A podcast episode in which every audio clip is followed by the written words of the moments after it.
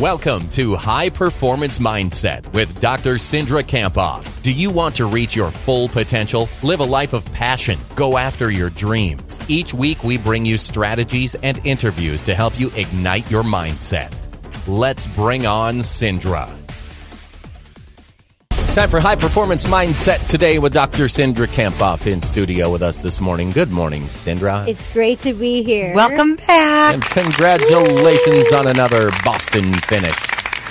Looks like it was a nice warm day out there this year. It was a little bit warmer for runners than people would like, but it was an amazingly beautiful day. Still a very nice day. Yeah, good day for spectators for sure. So, For sure. Congrats again. I know we're going to focus a little bit on some of the Boston Marathon stuff here this morning to talk about, and uh, it's good positive stuff that people can use in in all walks of their life, not just when it comes to exercise or running specifically. But uh, we're going to talk about how to focus on the possibilities today.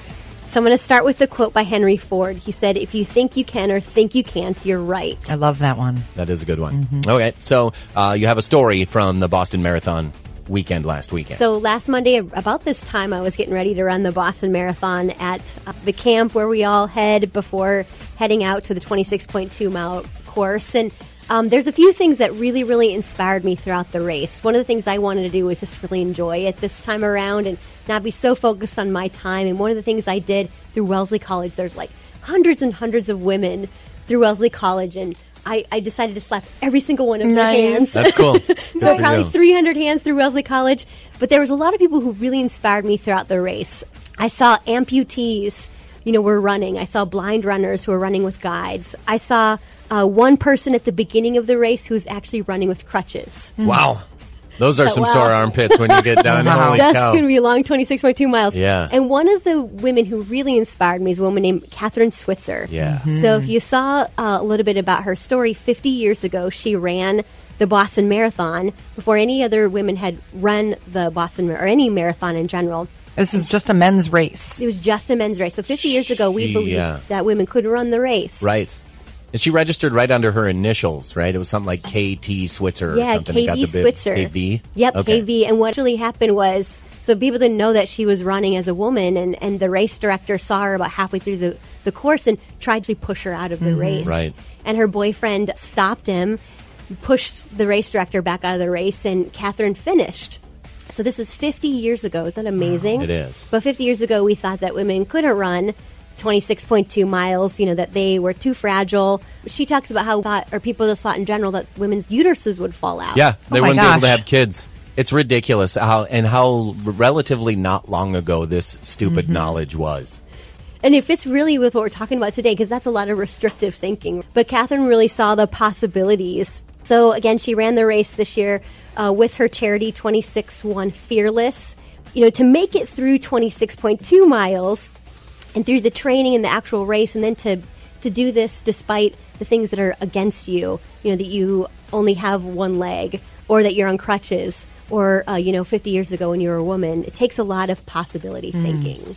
I think it's awesome they retired her bib number after the race this year too. Isn't that you know, amazing? Fifty years later, they put that one away for good.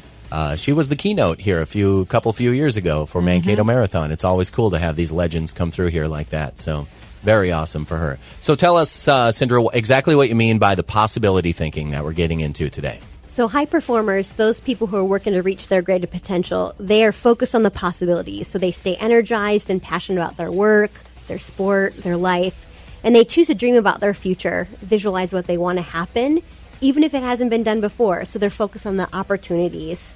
And they're open, they keep their mind open, they move past the status quo. They just don't settle for average, and they strive really for their best consistently. And that's a key part of success in general. So, what is the opposite of this type of thinking then? I'm imagining fairly negative. Yeah, I call it restrictive thinking. You know, where you think like no one's done it before. I don't even see it as an option. Where you think small about yourself or your future, and you just kind of see the excuses, all the reasons you can't, or other other reasons people can't, and it really comes from a lack of, of faith in maybe yourself or others, and also fear that can really take control of your mindset. So, are there examples you can use on both sides here? Yes. Okay. Yeah. So I got, got one example of possibility thinking where, you know, you might think like anything's possible with enough hard work and grit. Or the possibilities are endless for my life or, you know, what I want to do. I can do anything, um, even that it hasn't been done before. Whereas restrictive thinking is like, oh, there's no way I can do that, or she can do that, or he can do that. You know, that's impossible. No one's ever done that. A lot of can't in that one. You hear Right. that quite a bit. Exactly. So Or never, or won't, things like that. Well, so what's another way that we can consider possibilities for ourselves? Well, you notice when I talked about restrictive thinking that I said the word impossible. Mm-hmm. And I like this quote by Audrey Hepburn. She said, Nothing is impossible. The word itself says, I'm possible. aha. Hmm. And so, you know, when you're thinking to yourself, that's impossible, I think the key is to just to change it around. Instead, say, I'm possible, watch me, I can do it. You know, because high performers, they really don't put limit on their ability or their achievements. They defy the limits, they move boundaries, and they consider all the ways they can make it happen. So, how do you change your thinking so you can move towards possibility focus? How how do we? Yeah, how do we do that? Yeah. So a few weeks ago, I used an acronym called CAR. And I'm going to use it again. And when I think about CAR, I, I want to drive, drive. I want to be in the driver's seat of my car, of my mind. So CAR, the first C, just means catch it. Just notice when you have restrictive thinking. And just notice it non-judgmentally. No reason to beat yourself up. But then address it. Either just let it move out of your mind, like you don't need to pay attention to it, or talk back to it. Hmm. That's the A. Address it. And then R, just refocus your attention on what you have to do next. So that's the R. So catch it, address it, refocus All right, it. give us an example. Well, as, as you're listening, I want you to think about something that you think is impossible for yourself. You know, maybe you think it's impossible to go to college or start a new career, or maybe you run a marathon mm-hmm. or write a book or give a speech, or if you're a high school athlete, maybe you make it to state. So you got to catch it, you got to notice it, and then address it. Tell yourself all the reasons you can make it happen, and then refocus it. Decide what your next step's going to be to do that, and do it. So uh, you sent a link to uh, some Boston Marathon signs, and we haven't really talked about some of those, but you see these along the route at marathons, and I imagine there's just everyone you can imagine at one like Boston, where there's people on the course from start to finish all the way. Some really good ones. What was your favorite this year that you saw? My you thought? favorite because there's I had to saw- been a lot. Was run like someone called you a jogger. I did see that one. Jogger. You don't want to be called a, runner, a not a jogger, jogger. right? I'm, I was a shuffler yesterday. I'm not going to lie about that. Uh, there's a good one here too that leads off this story with the link that this isn't a book club. You have to finish it. I like that one. Nice. It was pretty good. Nice. And then, of course, for the Boston Marathon, it's a good one because you're in Boston and you've obviously got the uh, well. There's always the very clever keep calm and try not to poop yourself. That's a pretty good one.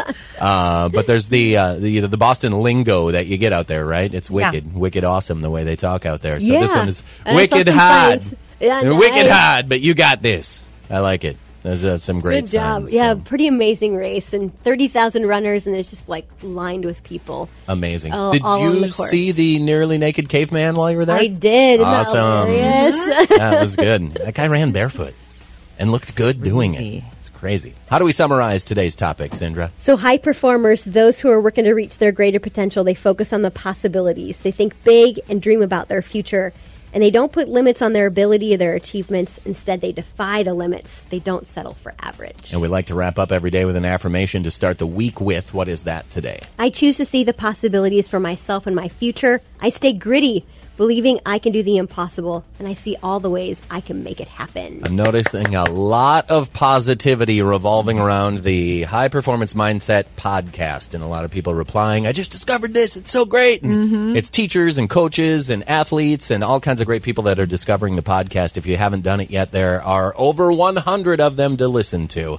Uh, and and mounting and building. So if we want to learn more about you, Cindra, and what you're up to, and find out when you're ready to release the book, which has got to be pretty soon. Is coming. All right. All that stuff. How do we follow along with you? All right, you can head over to my website, Dr. Cindra, so D R C I N D R A, and you can find the High Performance Mindset episodes on iTunes just by searching High Performance Mindset or on Stitcher Radio if you have an Android. Cool. Uh, Dr. Cindra Kamphoff with us today. Thanks for coming in. Congrats again Thank on the you. Boston Thanks for having Marathon. me. I uh, she brought her medal in, and I got to hold it before you leave, so don't go anywhere. Thank you for listening to High Performance Mindset. Are you signed up for Cindra's weekly email with free mental tools and strategies for high performance? Why the heck not? Text mentally strong, all one word, to 22828 or visit cindrakamphoff.com.